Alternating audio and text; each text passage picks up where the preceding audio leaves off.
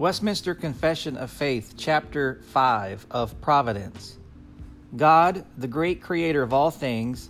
doth uphold, direct, dispose, and govern all creatures, actions, and things, from the greatest even to the least, by his most wise and holy providence, according to his infallible foreknowledge, and the free and immutable counsel of his own will, to the praise of the glory of his wisdom, power, justice, goodness, and mercy this concludes the reading of Westminster Confession of Faith, Chapter 5, Section 1, brought to you by thereignofchrist.com.